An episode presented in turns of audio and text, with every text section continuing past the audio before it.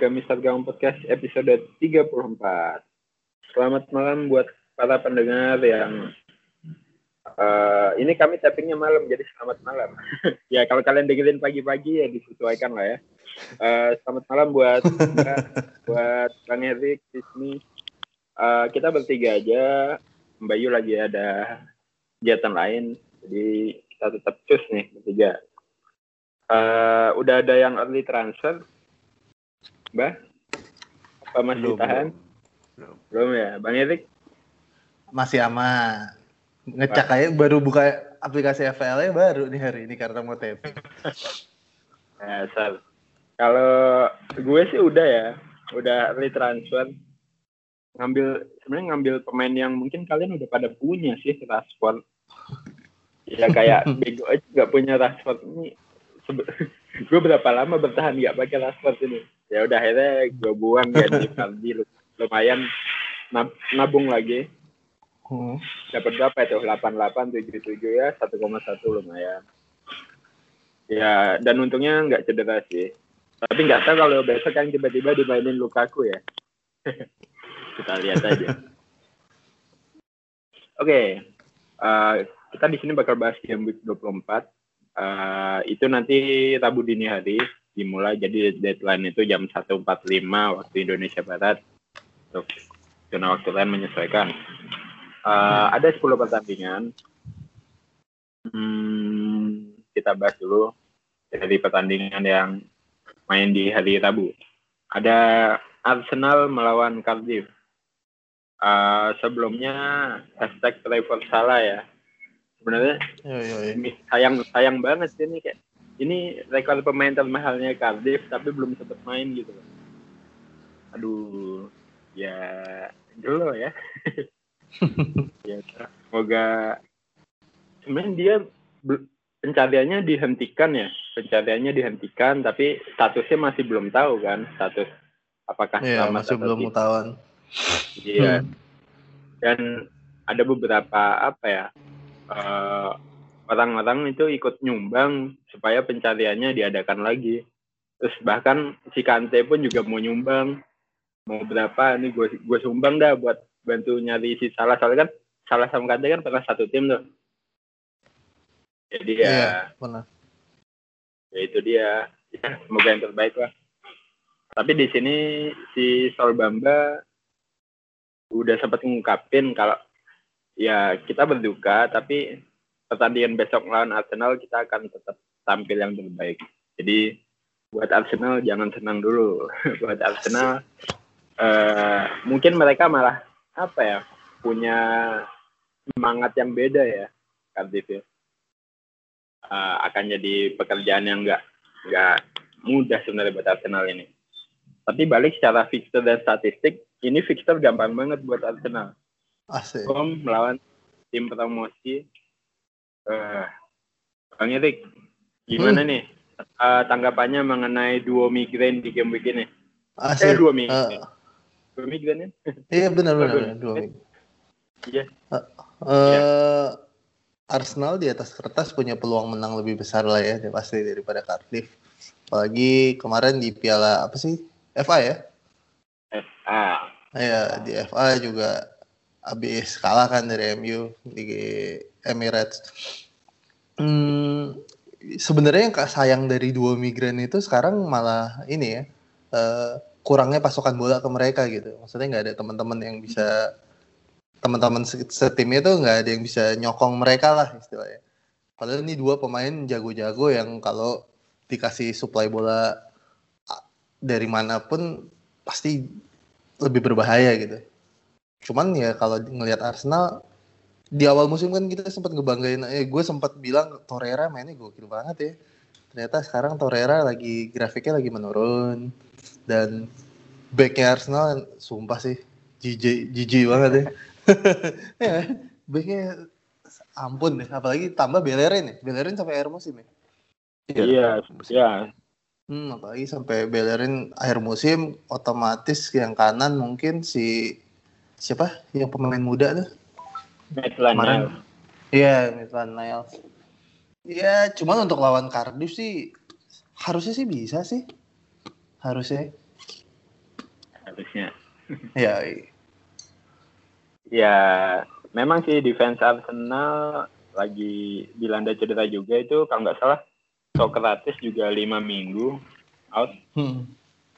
Tuh, jadi uh, emang untuk clean sheet agak meragukan sih. Tapi gue punya feeling sama Kolasinac walaupun uh, dia back, tapi fokusnya lebih ke itu tadi sih ngebantu penyerangan dari sisi kiri ya. Jadi ya. kayaknya punya film Kolasinac ya minimal asis lah walaupun kebobolan. Kita tunggu aja. Nah, kalau bahas Cardiff ada satu nama nih yang uh, perlu dipantau. Mbah, Niasnya gimana Mbah? Dipantau atau biarin aja? Tetap dipantau sih.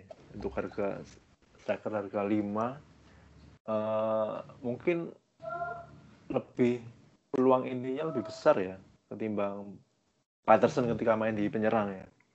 Yeah. Dengan jadwalnya yang cukup oke okay sebenarnya. Setelah Arsenal jadwal Cardiff lumayan sih, cukup seimbang. Ya untuk masuk daftar tunggu lah. Nggak sekarang juga, nggak urgent kali. Santai saja.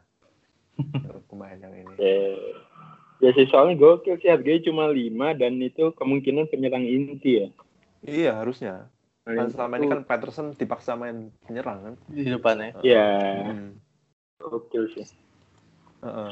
Ya, okay. ya mas udah tertunggu lah. Iya, pasti masuk watchlist. Jadi hmm. kalau tiba-tiba besok nih asing ngegolin, wah bisa jadi langsung diambil dong. Soalnya jadwalnya enak sih jadwalnya. Uh, lumayan ya. Enak dan uh, dia eh aman dari blank juga kan aman dari blank 27 salah ambil ya kalau gue sih mantau nih AC tapi asik kalau besok sih lawan Arsenal ya kalau kita lihat Arsenal pemain belakangnya banyak cedera ya cuman kalau kita lihat yang sembuh-sembuh juga kualitasnya cukup oke seharusnya Montreal bisa diduetin sama Mustafi di kiri Kolasinak di kanan bisa siapa pemain muda tadi kan Maitland hmm, Niles sama Listerner masih bisa sih. Oh iya, Steiner ya. Steiner. Iya, tapi kadang apa ya, mau back Arsenal lagi komplit juga tetap kayak gitu, Mbak. Tapi namanya Cardiff. oh, iya, kita lihat. Kita lihat, kita lihat. Si eh sorry, tapi, si Niase ini udah sempat main belum sih? Pernah. Udah. Udah sempat satu udah. game week ya main ya? Uh, ya, tapi masih blank sih, masih blank. Oke oke, nggak maksudnya mesti pantau nih highlights deh. Hmm. Ngapain aja dia? Siap-siap. Oke, lanjut ke Fulham ngelawan Brighton. Uh, buat gue sendiri ini last chance buat Mitrovic sih. Karena gue udah nyimpen Mitrovic lama sampai harganya turun kayak belum dapet apa-apa. Dan ini kayaknya batas akhir dari fixture enak Fulham ya. Setelah itu jadi sosok. Jadi makanya ini Mitrovic gue pantau di sini kalau memang dia ngeblank lagi atau malah yellow card udah auto buang mungkin mending ambil Niasia deh tapi masih pantau Anjir. dulu oke nah ini juga kabarnya kiper Brighton Matthew Ryan udah balik ya udah balik karena Australia udah kalah ya Tersingkir di ya? Asian Cup tersingkir nah tapi uh, siapa sih pelatihnya Brighton namanya Brighton tuh yang Chris Hutton ya? Itu bukan sih? Ah, itulah. Iya, kayak Chris Hutton ya yang pernah pokoknya Newcastle. Si pelatihnya nih bilang apa ya? Iya, Ryan udah balik, cuman untuk main atau enggak uh, kita lihat dulu deh. Jadi istilah masih 50-50 sih. Bisa jadi Button masih main untuk yang terakhir. Karena ya mungkin jet lag atau hal lain kan. Asik. lah jadi ya yang punya Ryan ya dipasang aja siapa tahu main. Terus ke Huddersfield lawan Everton. Nah ini ada nama Everton yang lagi hot topic.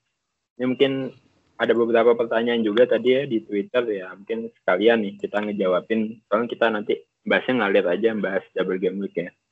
Siap. Uh, pemain Everton itu yang banyak yang punya itu ada Lukas Digne, Richard Listen ya dua itu sih yang paling banyak.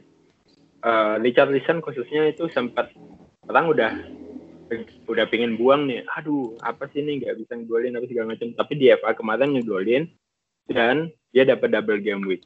Orang mikir-mikir nih mulai uh, Richard Listen dibuangnya mungkin nanti aja bisa double game week atau udah dibuang aja deh udah nggak percaya mending diganti pemain City Bang Erik lu kalau di posisi punya Richard Listen dan dinyat pemain Everton lah lu bakal gimana nih menghadapi ke depannya Hmm, sebenarnya saya gue masih punya Richard Reason sih ya. hmm, dia tuh dapat double game ya? Gue baru nggak. Dapat. Dapat ya. Hmm, apa ya? Menurut gue Richard Reason ini kalau di tim gue ya, selama dia ada di tim gue, nggak peduli jadwalnya jelek, dia pasti gue pasang sih. Gitu. Mau ketemu City pun pasti gue pasang gitu. Jadi apa ya? Uh, buat yang udah punya gua sih apalagi setelah dikasih tahu ada dia mungkin dapat double game week tentu, tentu resikonya dia pasti ada blanknya ya biar dapat double dia pasti ada blanknya kan ya yeah. Uh, pasti gue mungkin akan gue tahan sih kayaknya sih gue kalau gue tahan sih tapi kalau beli misalnya belum punya beli punya pemain Everton mm -hmm. bisa nggak punya gak punya pemain Everton nih kan mau double game week kira-kira beli apa enggak? Okay. Uh, eh, kalau fixture oke okay sih menarik sih menurut gue. Kalau fixture oke okay dan iya kalau fixture oke okay, menarik sih. Dan siapa yang dijual juga ya? Ya. Yeah. Hmm.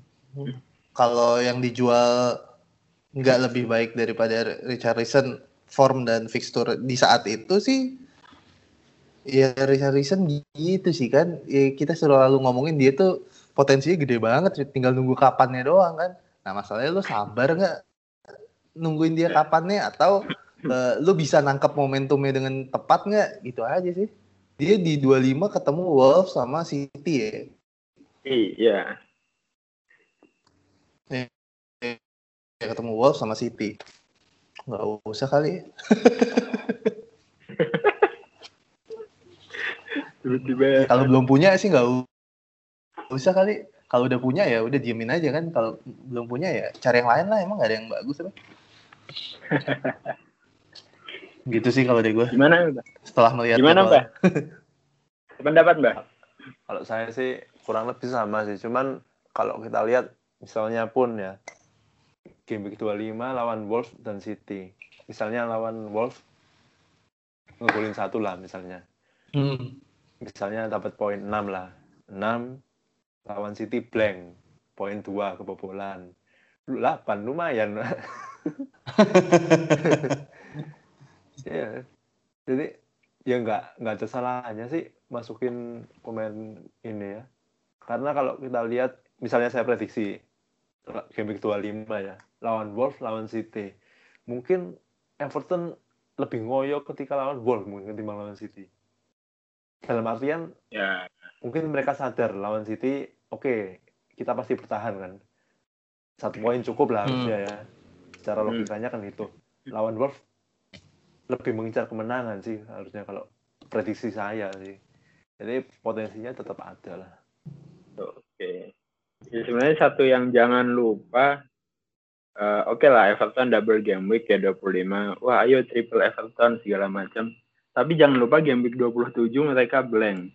Hmm. Dipastikan di game week 27 tim kalian 11 orang main gitu loh. Jadi jangan tiba-tiba ntar double Everton, double City, terus bingung. di game week 27 pemainnya nggak ada yang main. Itu aja sih. Terus mikirnya apa ya? Ya dua tiga game week ke depan lah, jangan terlena satu double aja. Ya, mungkin ini beberapa game week ke depan nih ya semacam jebakan ya ya tahu yang mana jebakan mana enggak ya ya tadi Everton bet lawannya Wolves sama City dan dua-duanya main kandang gitu jadi ya bisa lah double. Jadi kan gue sendiri emang punya dinya sama Fiji bukan Rica. Ya akan dikip sih. Akan dikip ya karena kayak kenapa harus dibuang? Orang dapat main double dan fixturnya yang sekarang pun enak loh melawan Huddersfield ya walaupun away tapi kan lawan juru kunci ya Jadi kayak nothing tulus aja memang masang mereka. Tapi setelah double game week mungkin bakal dipangkas nih guys. Sigi sama Gina ya karena ada blank game week itu kan. Jadi kayaknya mereka cuma sampai game week 25 aja. Oke, lanjut. Selanjutnya ada Wolves lawan West Ham. Wolves ini ada Jota Slim ya. Slim main yang lagi naik daun. Wah, bahkan ada ada yang sempat bilang, wah daripada punya Jimenez mending punya Jota aja deh. Waduh, langsung dilupain tuh Jimenez. Aduh, gimana ya? Uh, kalau gue sih sepakat nggak sepakat ya. Kayak uh, Jota lebih eksplosif, lebih lebih ke cenderung ngegolin kalau dia memang main, sedangkan Jimenez itu lebih banyak asisnya kalau nggak salah. Jadi kalau emang tandem bakal ya itu sih asis dan ngegolin dan yang lebih berpeluang ngegolin si Jota. Hmm, gimana nih, uh, Mbah? Jota Slim gimana Mbah? Jota atau Jimenez ya, ya Jimenez lah. oh iya. Iya, iya kan, kalau kita lihat Jota uh, poinnya meledak baru dua kali kan, terus yeah. dasar dia dasar misalnya ya nggak tahu ya pemikiran orang kan lain-lain ya.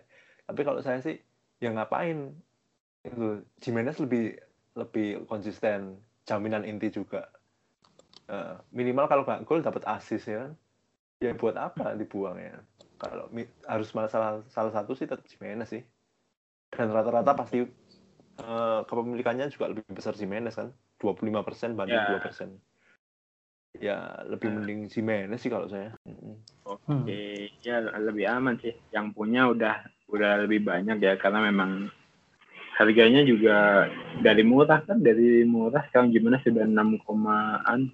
Ya pasti banyak tuh yang punya. Dan mungkin nggak ngejual karena udah lu duitnya udah lumayan ya. Dan ya udah uh, mungkin yang harus kita ingat juga ya Jota kan di awal musim kan sempat digadang-gadang wah calon racing star ya dari yeah. Ini harusnya tapi hmm. semakin ke sini kan awal musim masuk tengah musim kan iya kayak treatmentnya Soton angin-angin hmm. ya harus sadar diri juga sih ekspektasinya harus nggak terlalu tinggi sih untuk pemain yang ini. Satu bisa meledak, eh flopnya banyak juga wajar lah. nah, berarti Mbah lebih pilih gimana sih daripada Jota Slim? Oke hmm. oke. Kalau di satunya nih ada si West Ham ya. West Ham ini yang lagi hot adalah Arnautovic Stay. Dia udah sampai klarifikasi di story, sampai bikin video kalau oh, iya. gue stay di West Ham nih. Nah, ngelihat jadwalnya West Ham yang game week 27 dan game week 31 itu dia dipastikan nggak ada nggak dapat blank. Menurut lo Bang Erik uh, apakah emang udah waktunya kembali ngambil Arni atau ngambil pemain West Ham lainnya nih? Hmm, boleh sih menurut gue. Mungkin setelah setelah Liverpool di game week 25 ya. Mungkin hmm. uh, setelah itu kan dia ketemunya ke Palace away Fulham home habis itu ketemu City away habis itu hijau royo royo lah tuh gue rasa sih bisa sih bisa banget hmm, gue pengen ngelihat ini sih uh, sinergi lebihnya si Nasri. Oh, sama oh, iya. Arni ya. Maksudnya Nasri kan uh, salah satu pengumpan yang canggih juga gitu. Bola-bola di final thirdnya cukup cukup enak lah seru-seru. Dan disatuin sama Anthony cuman gue jadi agak ragu nanti yang lebih seneng dengan adanya Nasri mungkin Cicarito ya. Hmm, ya ya ya bukan Arni gitu. Ya lebih finisher kan si Cicarito cuman asetnya WSM boleh diperhatikan sih. Cuman kalau ngelihat dari formnya WSM kan ya gitu ya. Dia kemarin ya kan kadang kita pikir dia harusnya bisa menang ternyata ngehe gitu. Ya ya resikonya di situ sih. Di di form West Ham secara tim agak-agak angin-anginan. Cuman kalau megang megang pemain tengah ke depan kan nggak usah mikirin clean sheet gitu ya. Hajar aja yeah. sih menarik menarik. Ah masih sudah hari ini di harga 6,9 eh 6,9 kalau nggak salah. Ya watchlist sih. Karena fixturnya di blank game week juga enak. Jadi Hmm. bisa bisa ngebantu poin kita pas banyak yang nggak main. Kalau Eh, kabarnya si Lanzini sama Yarmolenko gimana? Ada yang tahu? Lanzini udah latihan nggak ya kapan ini? Lanzini udah latihan Oke. cuman latihan menyendiri. hmm Biasanya masih lama kali gitu. Masih lama lah. sama ya Eh, tiga tiga mingguan ada kali. Yarmolenko sampai akhir musim kayaknya kan. eh, musim Oh, itu gitu. Kalau nggak salah sampai April ya. April sisa-sisa dikit lah mungkin ya. Iya. Beda lah Iya sih. Iya kasihan banget nih orang ya. padahal keren Iya kan lagi enak-enaknya main. Iya. Lagi enak-enaknya main. Amsyong. Ya cuman ya sekelas BSM ya gitu sih.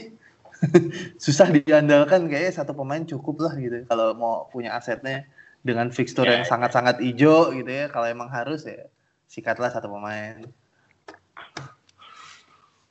Oke. Lanjut ke MU ngelawan Burnley. Wah, MU kangen nih, kangen MU kalah. Kayaknya sempat mention kalau si MU akan kalah nih. Terawangan macam apa itu, Mbak? Coba dijelasin. Ya sama kayak yang Kang Sis bilang kan.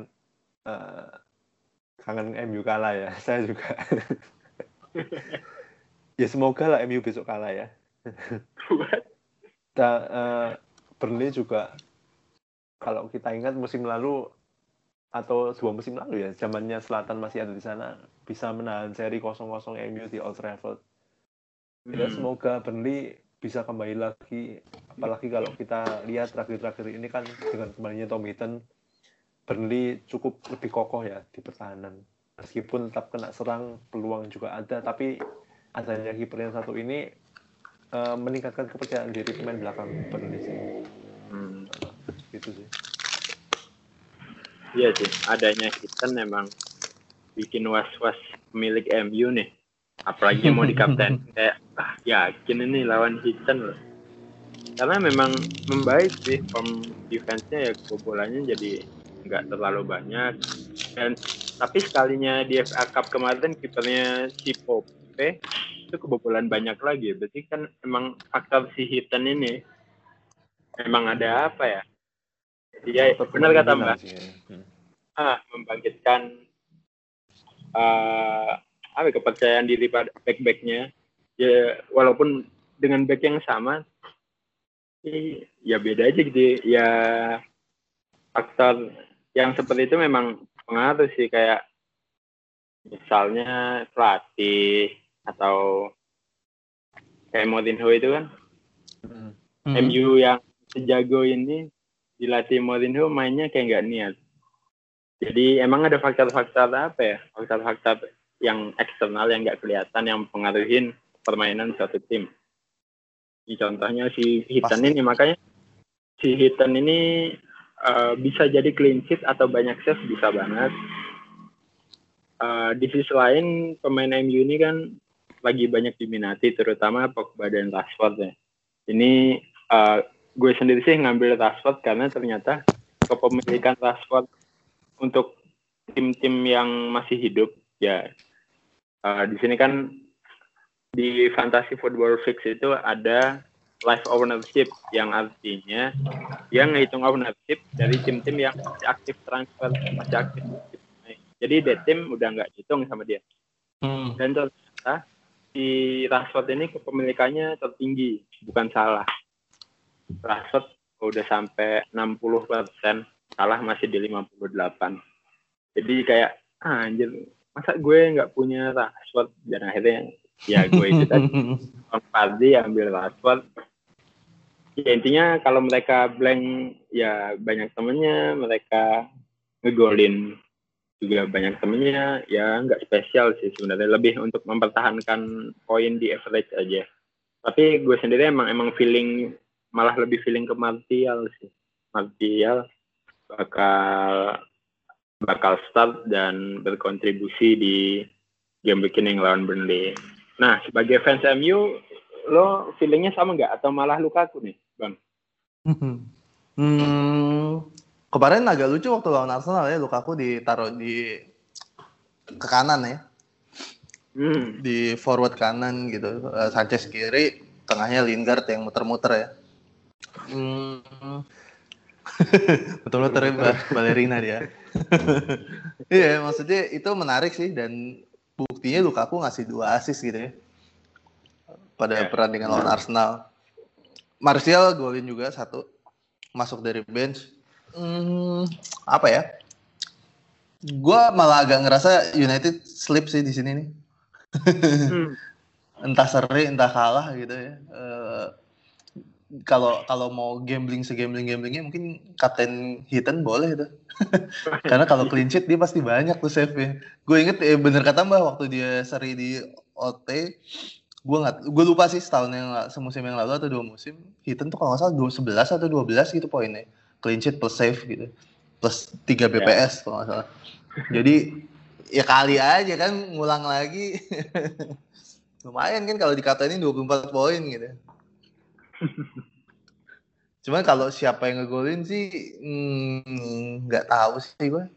Kalau Martial peluangnya lumayan besar, cuman yang lagi on fire ya kayak tadi bilang ya Rashford. Rashfordnya lagi on fire banget. Hmm, bisa siapa aja sih? Bener deh. Ya nggak sih? Ya. Apa ya? Ya nggak tahu sih. Kalau tiba-tiba Sanchez sama Lukaku start lagi mungkin nggak sih bang? Hmm, menurut gue sih agak kecil sih kemungkinannya kayaknya. ya. Walaupun, walaupun dua podcast yang lalu gue masih bilang hati-hati sama Lukaku dan Sanchez ya.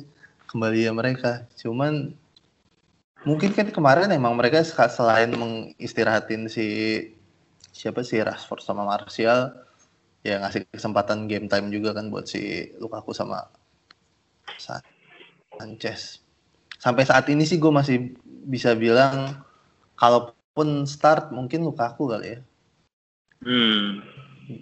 Mungkin ya, mungkin Lukaku bisa start sih nemenin nemenin Rashford sama Martial. Oke. Ya, berarti memang Lukaku sama Sanchez masih di pilihan kedua ya dari si OGS. Ya, sepertinya sih masih begitu sih. Hmm. Gue rasa masih gitu. Cuman nih buat semua fans MU ingat-ingat nyebut ya kan, jangan terlalu gede kepalanya. iya loh. Iya. Masalahnya nih tim belum pernah kalah. Mungkin beda kalau kemarin udah kalah sekali itu habis itu menang-menang lagi. Nah, mulai pede deh gue. Cuman tim yang nggak pernah kalah kan belum pernah ngerasain jatuh kan. Ya. Ntar sekalinya jatuh kagak bangun-bangun lagi malu lagi nanti masuk goa lagi. Oke, kita udah bahas lima pertandingan. Kita break dulu sebentar, nanti lanjut ke sisanya.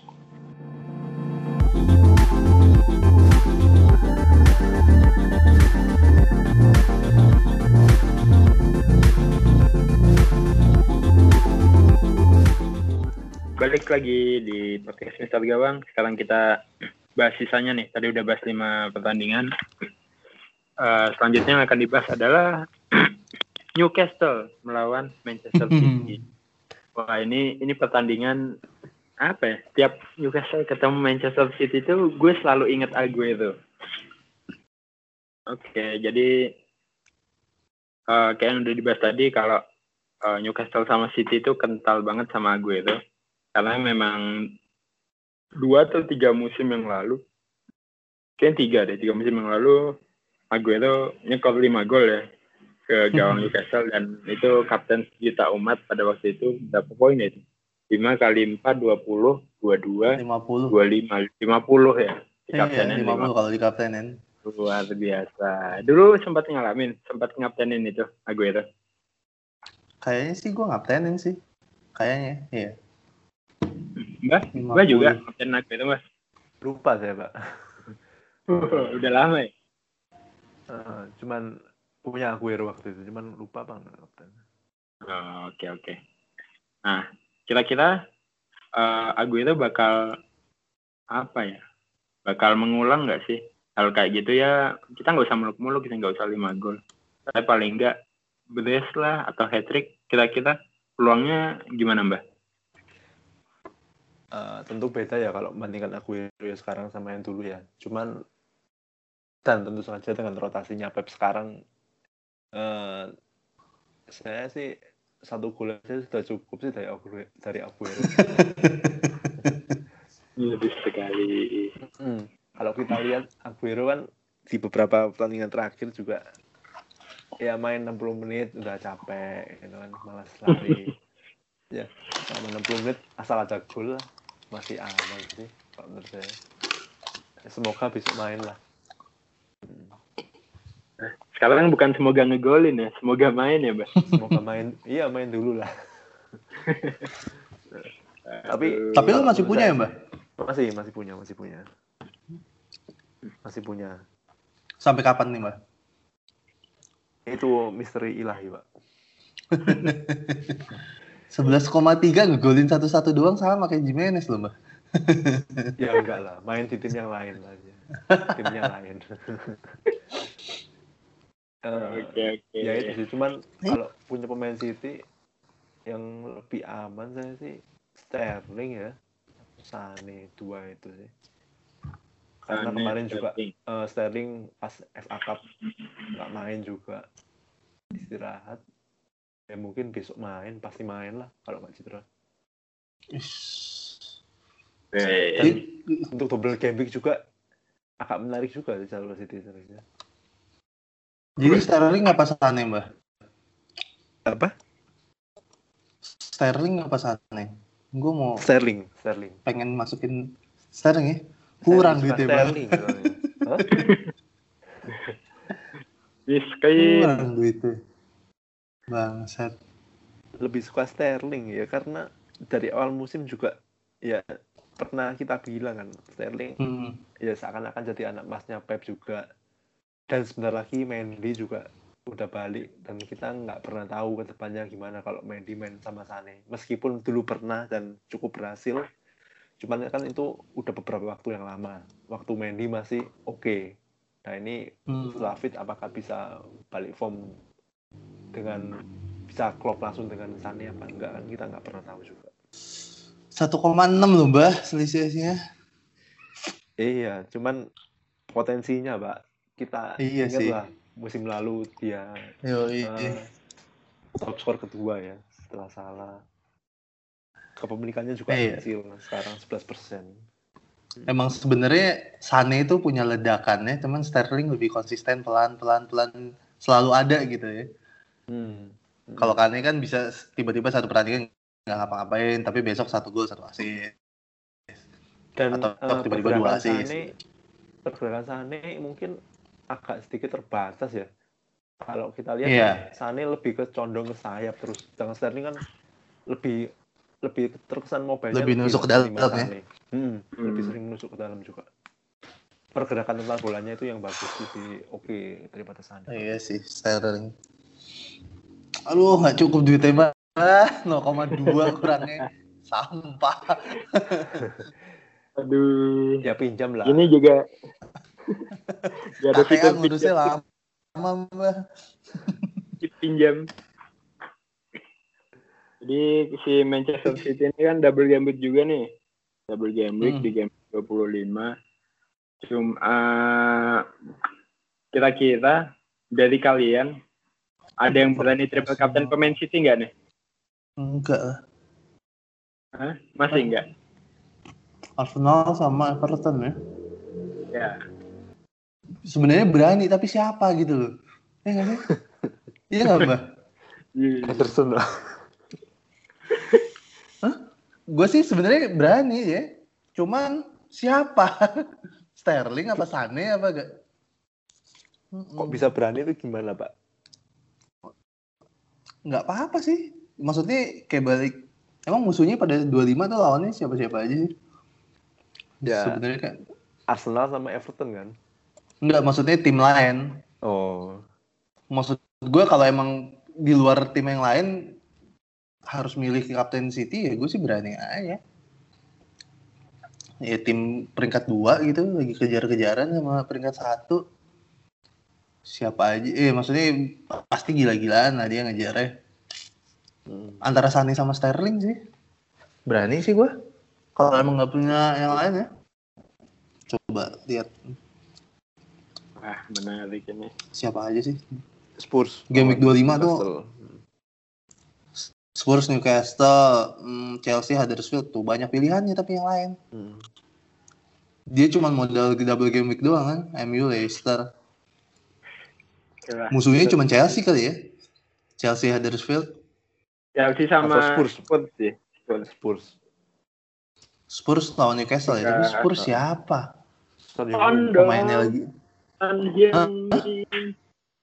Son lah. oh Son udah balik ya Udah. Iya, nanti kita bahas itu Son. oke oke oke oke oke oke Belum oke tahu, oke. oke. bisa bisa bisa bisa Jadi untuk game week 25 sih double.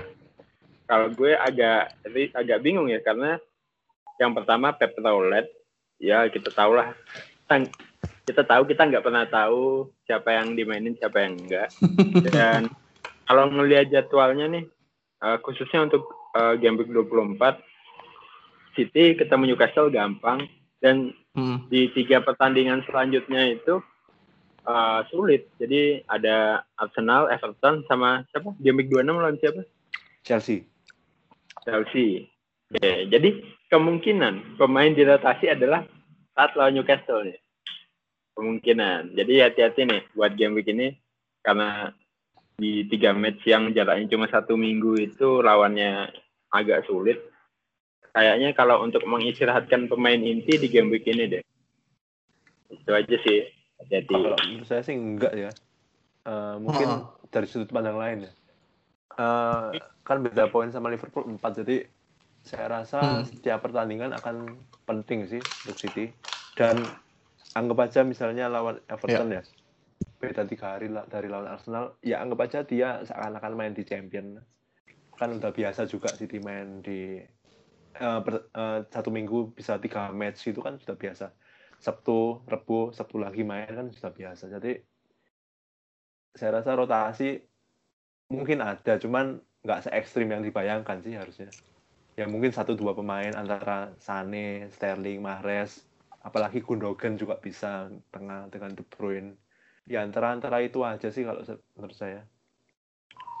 Cuman untuk rotasi lawan Newcastle kok kayaknya enggak sih lawan Newcastle kayak prediksi saya. Oke. sepakat aman lah Ya, kita emang nggak pernah tahu kayak nanti tiba-tiba malah malah si Sterling istirahat lawan Arsenal ya siapa yang tahu kan Iya. biarlah nggak mau ikut sakit kepala jadi gue memutuskan untuk tetap Ederson aja untuk double game week besok. Lebih tenang.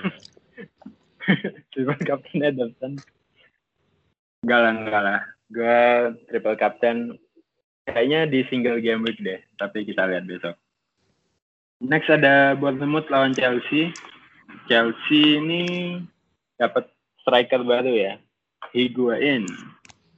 Higuain ini reuni reuni dengan Sari karena pernah di Napoli kerjasama uh, menurut Bang Erik kira-kira Higuain bakal jelas atau flop nih mengingat pemain nomor 9-nya Chelsea kan kayak kena kutukan gitu bang. asik itu semenjak siapa sih semenjak Torres ya Crespo. Ya yang kelihatan Crespo. Crespo Cres- eh, Crespo agak sembilan ya, ya? Shevchenko, Shevchenko. oh iya Seva Seva Shevchenko. Ya Oke, itulah pokoknya Hmm, apa ya? Kalau ngelihat kemarin highlightnya sih waktu Chelsea lawan siapa sih? Chelsea yang menang 3-0 tuh. apa Eh, itu? Gak tahu. Tim Bapak Apalah itu ya. Iya. Itu sih pergerakannya Higuain lumayan oke. Terus ap- walaupun tiba-tiba pas dia ditarik Giroud ngasih satu asis ya. Giroud Hmm. jadi jadi tembok lagi gitu, temboknya William. Itu golnya juga bagus sih menurut gue. Cuman gue nggak ngelihat kalau hanya dari berdasarkan kemar pertandingan itu sih highlightnya oke sih harusnya si Higuain nih Maksudnya nggak ada nggak kelihatan dia kaku gitu. Mungkin juga karena faktor dia udah tahu gaya mainnya si Sari ya. Jadi Ya. ibaratnya tinggal dibilang di, tinggal ditepok pantatnya, main aja lo tong, tinggal gitu kan. Oh iya iya bos, iya bos. Eh, Kalau soal si Hazard, Hazard mungkin ya beban dia jadi jadi sedikit berkurang kan, karena selama ini bebannya dia yang harus create chance, dia yang harus golin juga gitu. Mungkin Hmm. sekarang kan ya lumayan lah, pasti dengan adanya Higuain.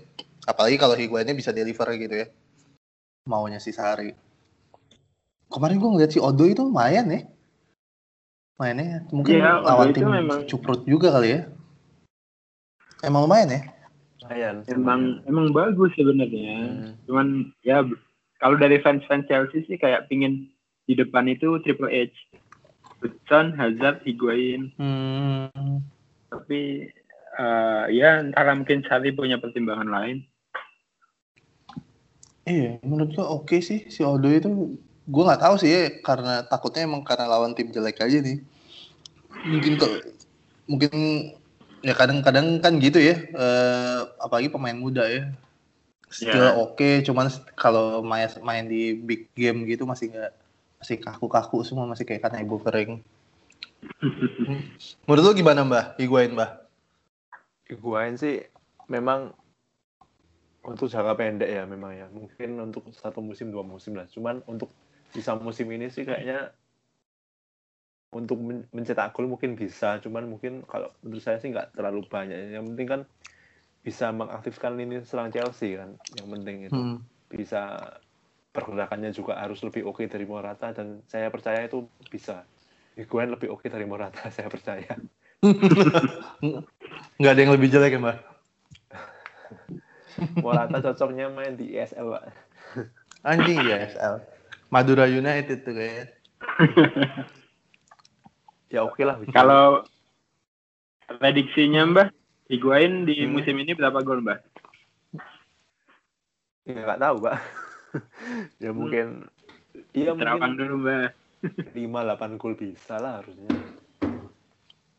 5 atau 8 gol bisa lah. Gue lebih gue lebih pos ini deh, lebih bersemangat deh. Gue 10 gol deh. Gue. Francis berapa kan? Ya, apa ya?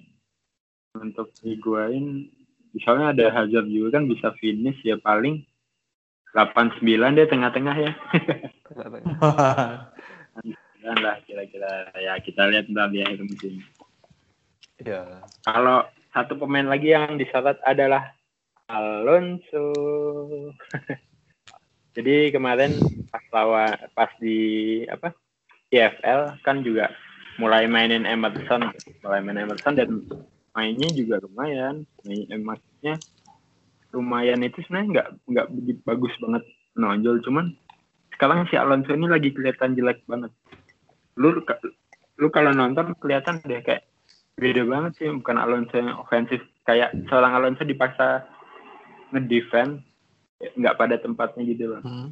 dia dia bingung ya kayak dia jelek banget sih makanya fans itu fans Chelsea juga yang kayak pasang Emerson, aja tuh Alonso dibuang Hmm. jadi yang punya apa Alonso sih kalau menurut gue udah mulai dibuang aja ya karena kemungkinan ke depannya kayaknya akan mulai Emerson. Pakat atau ada pen- pendapat lainnya tentang Alonso? Kalau saya sih tetap eh, Alonso sih. Eh, prediksi saya Sari. Dengan argumen Sari eh, kapan hari kan bilang dia tetap butuh minimal paling enggak dua pemain jangkung ketika ada bola mati. Entah itu corner atau dengan bebas ya. Itu sih. Hmm. Dan kalau menyikapi Alonso yang potensi menyerangnya menurun, iya. Cuman peluang tetap ada ketika beberapa pekan yang lalu juga beberapa peluang juga seharusnya bisa menjadi gol ya, tapi kan nggak jadi. Iya. Cuman secara sistem Hmm. memang berubah ketika dipegang Conte dengan 3-4-3, Alonso dipasang di 4 di 4 yang tengah kan. Berbeda dengan Iya. sekarang 4-3-3 di belakang. Heeh. ya itu kelemahan Alonso memang bertahannya memang nggak terlalu bagus sih. Lawan Bellerin aja kalau saya ingat musim lalu keteteran Alonso. Hmm. Heeh. Cuman dari segi penyerangan oke sih. Bisa sampai kotak penalti di depan Hazard juga. ya cuman karena dibatasi oleh sistem kalau menurut saya. Masih ya. Uh, sistemnya memang mengharuskan dia tidak terlalu ofensif. Mm-mm. ketika dipegang Conte. Tapi dengan harga segitu mbak masih worth nggak mbak? Eh, enggak sih. Ya. Turun dikit lah, 6 lah. 6, Jadi kita lima delapan ambil lah ya 58. 6 aja ambil 6. Aduh. Iya. Nah, lanjut nih ke Soton ngelawan Crystal Palace. Wah, Crystal Palace kemarin habis ngalahin Tottenham di FA Cup. Di gila ini Crystal Palace emang lawan tim-tim gede disikat semua. Ya, walaupun lawan Liverpool gagal menang ya, tapi hampir loh 4-3. Di Crystal Palace emang em, entah meningkat cara permainan atau gimana. Tapi nggak tahu nih kalau ngelawan tim-tim kayak Soton gini kira-kira bakal bisa apa ya bakal bisa jago juga nggak sih bang atau memang kayak mau kayak Leicester nih spesialis lawan tim gede Eh, iya dia menang rata-rata sama tim gede ya kemarin ya. Iya. Eh ngasih perlawanan lah minimal. Palace ya gua nggak tahu sih. Gua kalaupun ini kalau ngomongin FPL ya kalau ngomongin FPL kalaupun harus punya asetnya asetnya Palace ya pasti enggak lah dipilih. Gua akan milih-milih Vucevic sih. Kalau emang harus punya Hmm. harus punya ya udah itu doang. Iya, iya. sisanya gua nggak terlalu peduli maksudnya sama Zaha pun terlalu angin-anginan gitu. Sedangkan Milivo udah pasti penalti dia ngambil aja. Sedangkan Saha pergerakannya sering banget tuh dihajar kan. Ya. Ujung-ujungnya nanti Kalau- yang ngegolin sih itu sih. Kalau sekarang yang lagi formnya lagi bagus sih Townsend sih bang. Townsend ya? Hmm. iya. Dia kayaknya udah dua musim begitu terus bukan sih emang ada momennya tuh dia tiga empat game iya tiga empat game week. Ya kan sih? Kayak tiga empat game week tiba-tiba rajin ngegolin tapi habis itu semua orang pada jam in beli dia habis itu hilang dia. Nggak tahu ke mana. Emang agak-agak ngehe sih. Menurut gue Milivo pak- paket yang aman sih. Kalau emang harus punya asetnya siapa asetnya Peles ya. Musim lalu pun dia lumayan gitu 10 gol. Jadi dan kalau ngelihat dari mainnya emang lumayan sih. Dapat bola di luar kotak penalti backnya pada bengong dikit dihajar. Dan tendangannya lumayan terarah gitu. Jadi untuk harga 6,1 mungkin musuhnya siapa sih? Fraser kali ya? Ya mungkin Fraser kali. Cuman fixture kan lagi lumayan kan ya? Hmm, ke depan nih iya lumayan lah. dua dua tiga tiga empat dua dua nggak kena blank lagi nggak kena blank nggak kena double menarik sih nih Iya. Kalau yang kita pasti ada sih Wan Bisaka ya. Wan Bisaka. pasti itu nggak usah diomongin itu Nggak usah kita bahas lah. Harusnya di bench kalian udah nangkring tuh. Tinggal Yo, mau dinaikin atau di bench. Nah, iya lawannya Soton. Soton ini ada Wardlow sih yang emang juga formnya lagi bagus. Ya, kita memang ngomongin middle field yang formnya bagus, tapi ada harga, ada barang ya. Jadi kita nggak bisa berharap konsisten setiap pertandingan akan nyetak gol atau gimana. Cuman eh, peluangnya cukup gede nih untuk pemain-pemain kayak Thousand, Wardlow. Nah, kalau Mbah sendiri untuk middle field yang macam-macam kayak gitu tuh, ada tempat nggak sih Mbah di timnya Mbah? Eh, tempat saya sih Pereira sih, Pereira sama Richarlison ya. Cuman harganya kan lebih tinggi.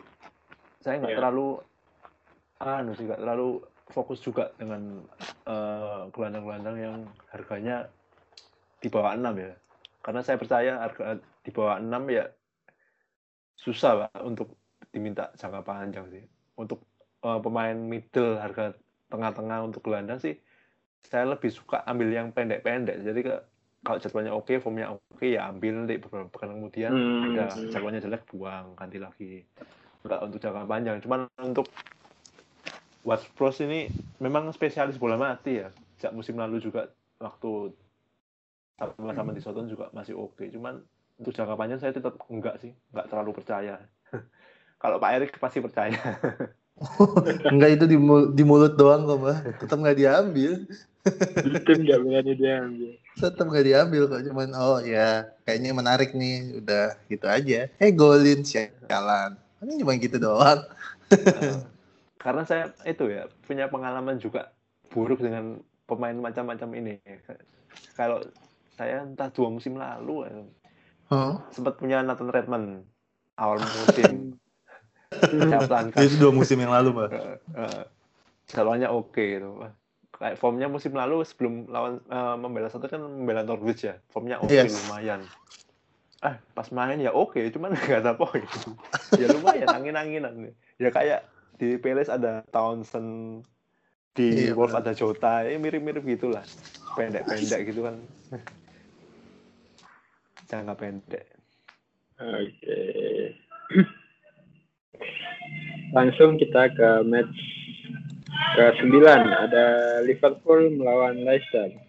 Wah ini kepemilikan salah udah melejit, harganya pun juga sudah melejit di 13,6 juta. Waduh, terakhir harga mahal itu Van Persie sih. Van Persie sampai 14. Ini apakah salah bisa nyalip Van Persie? Wah, kita lihat nih. Tapi untuk untuk game week ini apakah akan kapten default lagi nih salah? Menurut Bang itu gimana? Hmm, minggu ini ya. Iya. Yeah. Hmm, Leicester home. Bisa sih. Nah, cuman gue sih sekarang belum memutuskan siapa bakal kapten siapa ya. Cuman nggak berdasarkan berdasarkan fixture dan formula Leicester, menarik sih. Salah nih.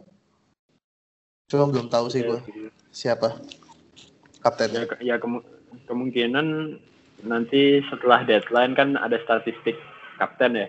Kemungkinan hmm, ya hmm. Hazard sih. Paling banyak Hazard. Eh kok Hazard? Salah. Salah ya? Salah karena main home juga, harganya lagi tinggi, segala macam. Tapi kalau misalkan uh, bilangnya gini, uh, kapten salah aja sampai akhir musim nggak usah diganti-ganti Lo berani nggak bang? Sebenarnya kalau dari awal musim gue rasa sih bisa dicoba ya. Disuruh masalahnya gini kan menurut gue main FPL itu kalau lo rencanain gitu oke okay, lo di awal lo bisa rencanain gitu. Cuman kan main FPL ini ada emosi ada ego dan kawan-kawannya gitu ya. Ada bisa tiba-tiba suatu saat lo udah rencanain mateng game week sekian gue mau beli ini game week sekian mau gue jual game week sekian mau masukin lagi gitu ya dia yeah. terus tiba-tiba di tengah ada emosi, ada apalah baca-baca apa, dapat racun dari mana ya kan tiba-tiba belan berantakan. Jadinya sesu, di jadi keluar jalur gitu ya. Yang susah kan itu ya. Mungkin akan beda uh, konsepnya kalau misalnya kita bikin akun satu lagi ya untuk ngetes untuk nyoba gitu ya. Dalam semusim gue mau kaptenin satu orang aja ah gitu. Gue mau bikin dead team, gue kaptenin dia aja gitu Ya, mungkin berhasil sih. Mungkin po poin kaptennya sama kayak kita yang setiap minggu pusing ya. Diganti, iya. iya, pusing ganti-ganti atau mungkin bisa lebih tinggi dia gitu. Cuman ya it, itulah FPL kan gregetnya kan di situ kan waktu lu udah berpikir keras yang lo rasa oh, ini pasti bener ini pasti bener ternyata salah kan di situ serunya kan ini memang gimana ya? Liverpool juga lagi di puncak klasemen. Leicester juga lagi angin-anginan. Tapi ngomongin Leicester memang dia jago sih kalau lawan tim-tim gede. Nah ini kalau Mbah ngelihat Jamie Vardy gimana Mbah? Di tiga pertandingan ke depan prospek nggak Mbah? Jamie Vardy sih uh, tetap berprospek sih. Cuman kalau kita lihat sendiri Leicester juga di laga-laga yang seharusnya bisa menang pun bisa kalah ternyata. Dan nggak mencetak gol. Ya itu permasalahan ya sebenarnya ya. kalau misalnya kita pilih Fardi jaminan mungkin inti jadwal oke. Okay. cuman untuk bermain tim yang angin-anginan saya kok jadi khawatir ya. Toh toh ada nama-nama lain yang cukup oke okay di Manchester. Selain itu Fardi kan ada Firmino juga ada Lacazette. Ya, Firmino. Lacazette. ada Rashford lebih murah juga. Hmm. Iya. Itu emang nama-nama yang lebih pasti ya. Ya. Kalau Fardi Kalau itu saya dikasih pilihan itu tentu nggak meskipun jadwalnya oke lumayan Leicester terlepas di ke depan ketemu Liverpool, MU sama Spurs. Tapi Vardy kan punya rekor cukup oke ketika melawan tim-tim besar. Kalau yang pingin Nah. suka gambling, eh pingin diferensial, oke seharusnya pemain ini. Bagus sih untuk gambling loh ya. ini gue juga baru buang Fardi. Ya gambling sih, maksudnya secara eh, statistiknya kayak dia ngelawan tim gede ngegolin si Fardi tapi itu lawan tim gede ciut masang striker lawan tim gede ya udahlah akhirnya gue buang ganti Rashford. Nah kita ini nih ada yang menarik dibahas di pertandingan selanjutnya adalah kembalinya Heung Min Son di Spurs melawan Watford. Jadi ya Korea Selatan kalah lawan apa sih lawan Qatar apa ya? Uh, berarti Iya, finalnya Qatar. Qatar Jepang ya? Satu kosong. Belum mbak, masih semifinal. Masih Semifinal. semifinal ya? Eh, Ah, Iya. si, si Korea kalah dan akhirnya Son pulang. Son pulang cuman uh, Pochettino sempat bilang si Son itu ya masih capek juga secara mental juga masih sedih lah kan timnasnya kalah dan Enggak lah, dia seneng memang lah ya. Son mah udah seneng Iya. lah. Akhirnya gue main bola yang bener katanya. Di negara gue bego-bego katanya. ya itu sebenarnya uh, awalnya sempat wah langsung mau auto ambil Son nih tapi Pochettino ngomong kayak gitu kayak ah ini bisa bisa jadi start dari bench juga atau gimana Eh, itu sih yang bikin ragu kalau lo bang Son ini lo ambil nggak game begini Enggak sih. Enggak sih kayaknya. Deg-degan banget nih beneran baru pulang. Mesti nunggu dulu kali, nunggu dulu eh, wait and see dulu. Masih cuman buat yang berani ya balik lagi kan gue sering bilang FPL nih tempatnya pemberani ya. buat yang berani masih kata aja sih, nggak ada yang tahu beneran. Siapa tahu? Ya maksudnya si Pochettino juga nggak punya banyak pilihan kan. Ibaratnya kalau dia Ya. nanya tim medisnya, ini orang bisa main nggak? Bisa bos, tapi 60 menit ya atau setengah satu babak aja ya. Jadi deh, hajar, lu mau main gak Son? Kan tinggal gitu istilahnya. Hmm. Kalau pemainnya bilang oke, eh, timnya bilang oke ya udah main juga gitu. Orang nggak punya banyak pilihan, jadi buat yang pemberani sih silakan sih hajar. Gue sih agak-agak pengecut. Oke oke. Eh, kalau Mbah, eh, kalau harus ngambil pemain sport, apakah akan Son juga atau ada nama lain, Mbah? eh, mungkin Son sih kalau saya. Kalau Lamela sih mari masih terlalu labil ya. Ya, cuman Son sih atau Erikson ya mungkin. Cuman untuk eh, dari segi FPL saya lebih suka Son ya. Eh, di musim ini. Ini Son bisa main di striker ya? eh, Son bisa main di posisi 9 juga. Hmm. Ya. Kita bisa bayangkan kalau Son bermain di tengah, ada Mora di kiri, di kanan ada Lamela. Tengahnya Erikson sama Harry Winks juga lumayan seharusnya. Harusnya oke sih. seharusnya. Heeh. Cuman kan masalahnya itu tadi, apakah Son ini ada jaminan langsung main ketika lawan Watford apa enggak? Ya cuman kalau kita berpikir secara logika ya, misalnya kenapa Son nggak siap main? Toh kalaupun misalnya Korea Selatan lolos ke semifinal juga Son pasti main kan? Ya Betul. tinggal di, Iya. di rubah aja ini main untuk Liga, ini main di Piala Asia, tetap bisa main sama-sama. Dan kita ingat kemarin Pochettino bilang, ya bener kata Kang Cis, dia Son masih kecapean, apa mental juga masih buruk lah ya istilahnya. Cuman untuk game ini kan jangannya ada tiga harian ya, masih cukup waktu lah kalau menurut saya. Eh, nggak kaget juga kalau Son main langsung dari in- eh, pertama sih kalau saya. Apalagi Ali cedera, Ken nggak ada Ya. nggak ada alasan lah untuk Pochettino nggak mainin Son lah tersingkir di piala dua piala yang seharusnya Spurs bisa menang itu Yoi. aneh yang nguber apa lagi Spurs coba yang nguber liga lah sekali. Ngoberson lah, Mbak. gagal mana son Ini buat Son kan emang bedanya cuman kalau di Korsel menang dia tidurnya di hotel gitu ya. Kalau Korsel kalah dia tidurnya di pesawat kan bedanya cuma itu doang paling ya. iya. Iya sih, menarik ini. Ya itu tadi mau ambil son, tapi kok nyalinya nggak kuat. cuman Aduh, Kang darah. untuk Spurs kira-kira po- potensi blanknya ada nggak kira eh, untuk game week 27 gitu nggak ada ya 27 ya? 27 pasti enggak, 27 pasti enggak. Kalau 31, 31 dan 33 masih mungkin. Hmm. Berarti untuk game Kalau 24 sampai 27 aman ya harusnya Aman. Dan fixturnya home semua ya itu. home kecuali Burnley away terakhir 27 24, 24 25, 26 tuh home ya? home Kayak ah, gitu. home semua Emang Gila, emang. Kalau emang saya rumahnya pemberani ini ya. ambil lah Son lah ngapain nggak Ini gila sih kalau Son main dari awal, main di tiga home tanpa Ali dan Kane, wah diambil semua nih poin tuh. iya loh, bener deh. Gak ada lagi bisa golin selain dia masalahnya. Ada. Orang kemarin waktu lawan MU aja Spurs lawan MU babak pertama tuh gue setiap ngelihat Son megang bola deg-degan nih gue bilang, anjing nih kayak dari semua pemain Spurs yang paling gue takutin dia doang nih jangan sampai nih bocah yang megang bola emang serem sih kayak mainnya dan jangan lupa juga Son butuh pelampiasan ya karena habis juga. Dia harus mencetak gol. Sekalian bah habis diputusin dia sama pacarnya gitu ya.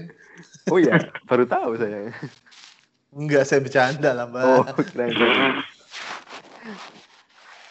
Oke oke. oke oke menarik racun menarik. ini racun ini. Ini racun bener bener bener. Jadwal Spurs santai. Home gampang, nggak ada Kane, nggak ada. Aduh. Oke oke. Jadi kita udah bahas 10 pertandingan di game week 24.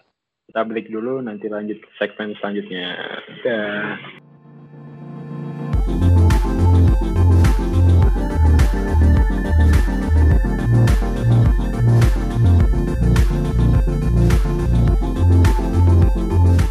Balik lagi di Mister Gawang Podcast. Eh, tadi kita udah bahas 10 pertandingan di game week 24.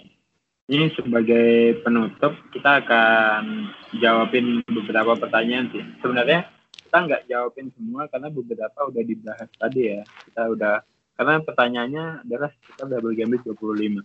Jadi tadi pas bahasan Everton dan City udah kita singgung sedikit. Eh, ngomongin double game week 25, eh, itu kan jatuhnya hari Rabu ya, Rabu tanggal 6, ya Rabu tanggal 6 dini hari. Nah, itu membuat jadwal FPL-nya padat nih. Dan karena kebetulan game week 24 ini kan midweek, terus game week 25 weekend, kemudian di midweek ada si double game week itu tadi, si Manchester City melawan Everton, dan weekendnya ada game week 26. Jadi ini udah rasa-rasa itu ya, eh, Boxing Day ya. Ada rasa-rasa Boxing Day, cuman yang perlu diperhatikan adalah yaitu yang main di game week yang main di double game week 25 City dan Everton. Terutama Manchester City ya. Dengan apanya rotasinya ya eh, kita emang nggak pernah tahu tapi ya eh, apa ya mentalnya disiapin lah. Jangan haram hukumnya kecewa kalau pemainnya dicadangin. Karena kalian udah tahu sebenarnya nggak ada alasan buat itu oke ini pertanyaannya kita ambil dua yang pertama dari Ed di underscore main 4. Idealnya punya berapa cover pemain dari Everton dan City, mengingat kan nanti di game week 27 nanti mereka akan blank. Hmm, tembak dulu nih. Eh, Mbak, kira-kira berapa Mbak kalau ditanya jumlah pemain Everton dan City yang sebaiknya kita punya? Eh, kalau saya sih nggak ada idealnya sih tergantung masing-masing ya timnya. Cuman kalau saya tetap nggak banyak-banyak sih. Kalau kita tahu Everton kan ya nggak bagus-bagus juga. Ya cukup Richarlison sih kalau saya. Atau Sigi lah paling nggak satu lah. Tapi untuk City mungkin dua masih oke okay lah. Dua atau tiga masih oke okay kalau menurut saya City. Entah Hmm. itu belakangnya satu atau kiper satu duanya entah itu mid atau penyerang masih oke kalau menurut saya City Nah, kalau ngerekomendasiin itu kan tiga tadi. Coba Mbak Hmm. rekomendasiin tiga nama yang aman buat double game week ya. Ya kita emang nebak aja sih Mbak. Yang Heeh, kira-kira game time-nya aman. Yuk. Hmm. mungkin mungkin Laporte atau Ederson Laporte atau Ederson untuk kedua mungkin Sterling Sterling dan De Bruyne mungkin kalau saya sih. Gambling aja. Gambling sih. Ya. Heeh. Oke, kalau dari Bang Erik gimana Bang tentang jumlah pemain di Everton City untuk game week 25? Hmm, sama sih. Sama Mbah tadi Everton cukup satu pemain, City dua atau tiga, eh, oke lah masih masuk akal lah. Karena ya City perlu masih ngejar ya ngejar sama eh, paling gitu sih. Kalau siapa pemainnya kalau Everton ya pasti nggak jauh lah. Antara Digne, Si- Sigi sama Richarlison ya. Kalau yang udah punya terlanjur dua ya suka-suka lo deh ya. Mau ditahan apa enggak gitu ya. Kalau pemain City ya siapa ya? Backnya untuk defendernya pilihan paling masuk akalnya itu bener. Ederson sama Laporte. Tengahnya ya tinggal diputar-putar aja tuh Sterling Sane ya kan kalau mau aman bener sih Mbah tadi. Kayaknya pilihan paling amannya mungkin KDB sama Sterling ya. Menurut kita ya kan? Menurut kita nggak nggak tahu sih botak besok ngelihat apaannya siapa tahu dia baca primbon tiba-tiba oh, Sterling nggak bagus nih namanya kalau main di Jumat Wage. Yaudah ah nggak main lah. Gitu kan nggak tahu ketik Iya, Rex pasti iya. primbon Ih, dulu. tahu kan sih Ya, kalau gue sama sih. Eh, kalau untuk jumlah sebenarnya, kalau Everton itu gue masih masuk akal karena ada nama Digne sama Richarlison ya. Kalau memang terlanjur punya dua itu keep aja. Nah, kalau untuk Manchester City memang eh, rawan rotasi kayak yang kita tahu. Jadi kalau mau aman sih mau aman tapi kayaknya poinnya juga nggak meledak itu ngambil Laporte sama Ederson aja sih. Jadi ngandelin clean sheet. Kalau saya kalau mid ya sahabat mas sih. Sahabat mas kita nggak tahu siapa yang main. Ya kalau disuruh pilih satu nama Sterling sih yang paling aman sepakat. Sterling yang paling aman sedangkan entah kalau striker nggak tahu sih Aguero atau Gabjes terus sana ntar tiba-tiba diganti Mahrez sih siapa yang tahu wah jadi itu sih jadi mungkin lima nggak apa-apa ya. Nah, kalau ngomongin jumlah pemain nih, ya kita balik lagi ke game week 27. Kan itu blank ya, itu blank. Hmm. Yang blanknya empat dan itu blank juga bukan cuma Everton dan City, itu ada Chelsea juga. Kemungkinan banyak nih yang punya Chelsea kan. Ya, kemungkinan Hazard lah Hazard. Kemungkinan masih punya Hazard atau yang baru ambil Higuain itu blank di game week 27. Jadi eh terserah kalian sih strateginya gimana biar di game week 27 itu eh, masih punya pemain yang untuk dimainkan. Berarti kan kalau jatah cadangan itu satu kiper tiga back. Ya misal Ederson, eh kok tiga back tiga bench. Jadi ada Ederson dan ada tiga slot di situ ya sila- ya bebas lah. Ya, intinya jangan banyak-banyak. Nanti kalian tiga Everton tiga City ntar game week 27 nggak ada yang main. Oh langsung uninstall FPL terus eh, pertanyaan selanjutnya. Sebenarnya dari Ed Andi underscore Dodet eh, punya dua pemain Everton dan dua pemain City apakah sudah cukup untuk memeriahkan double game week? Ya cukup banget sih. Cukup banget. Dua Everton dua City. Karena memang ada manajer di luar sana ya di Twitter pernah bilang kayak wah gue nggak punya pemain City nih gimana dong? Mhm. nah itu jadi masalah. Sedangkan lo yang udah punya dua pemain City ya ya udah udah cukup banget itu.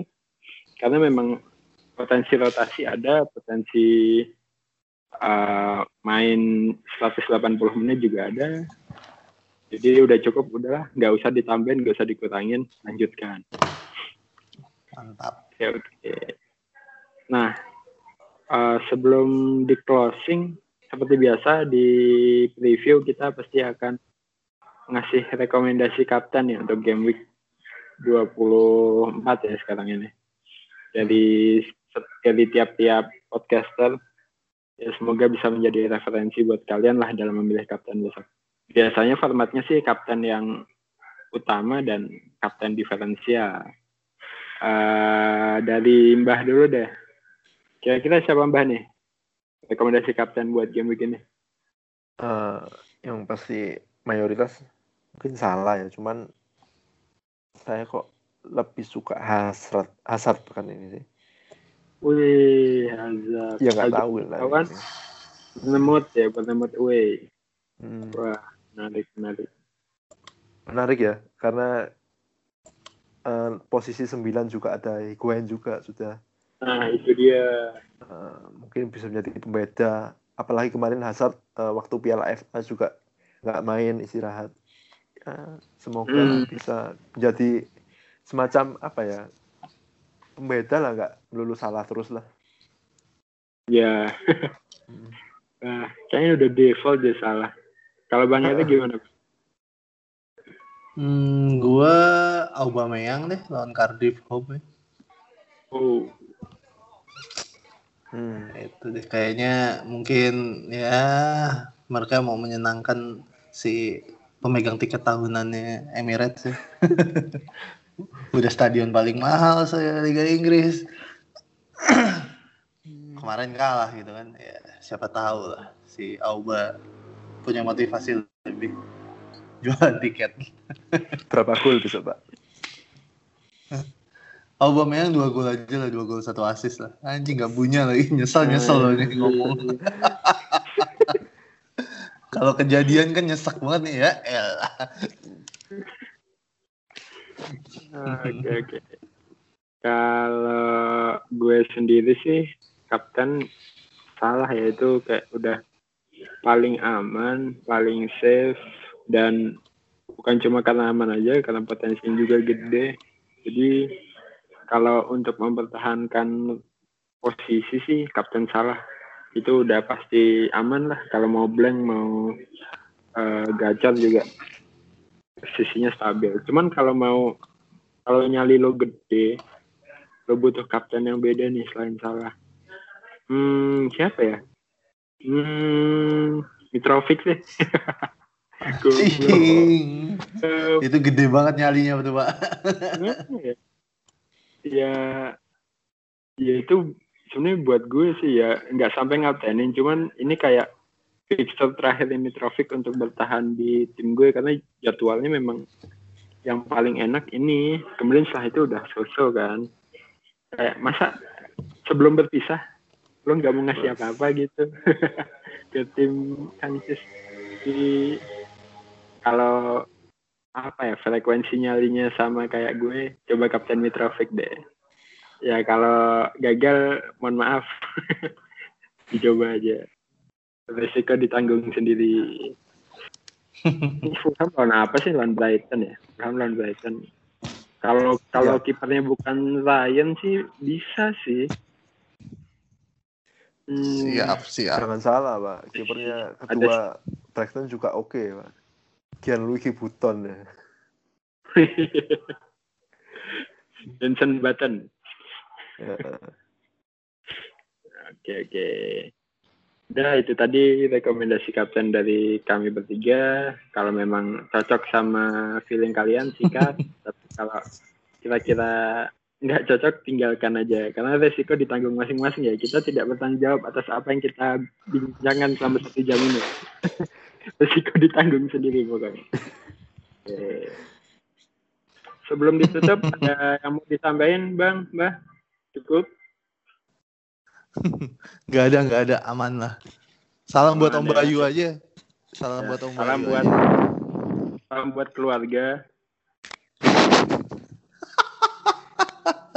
Diingetin loh. Jangan Itu lupa. nggak per- Itu, itu salam wajib itu. Kita setiap selesai podcast harus salam buat keluarga. Harus Boleh, dijelaskan boleh, boleh. dulu keluarganya siapa Ah. siapa, Pak. Nggak tahu, pokoknya keluarga. Pokoknya keluarga. Jangan ini keluarga apa? Tak kasat mata ya yang di kaskus dulu tuh. Anjing. Udah masuk. Udah malam, ya gitu aja. Oke oke sip. Ah kita udahan dulu nih podcastnya. Nanti kita ngobrolin game week 25. Ah, karena jaraknya cuma sedikit ya kita usahain lah nggak skip. Itu hari apa sih ya? Soalnya ini kan Rabu deadline 24. Sabtu Hmm. deadline 25. Oke kita usahain karena double game week jadi kita usahain buat podcast buat kalian semua. Oke, kita pamit dulu. Bye.